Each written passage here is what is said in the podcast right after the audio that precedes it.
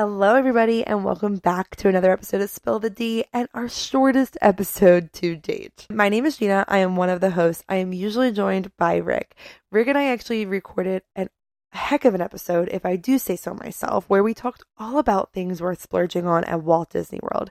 This was the second part of a two part episode. In the first part, we talked about the resorts and dining, and in this one, we went through things we're splurging on in the park, as well as just things to do around Walt Disney property. While following recording, I immediately started editing, only to find that my audio was completely a mess. You couldn't hear anything. When I fixed the track, I sounded like I was a mile away. We only like to give you guys 100% and the best effort that we can, so it just did not feel right.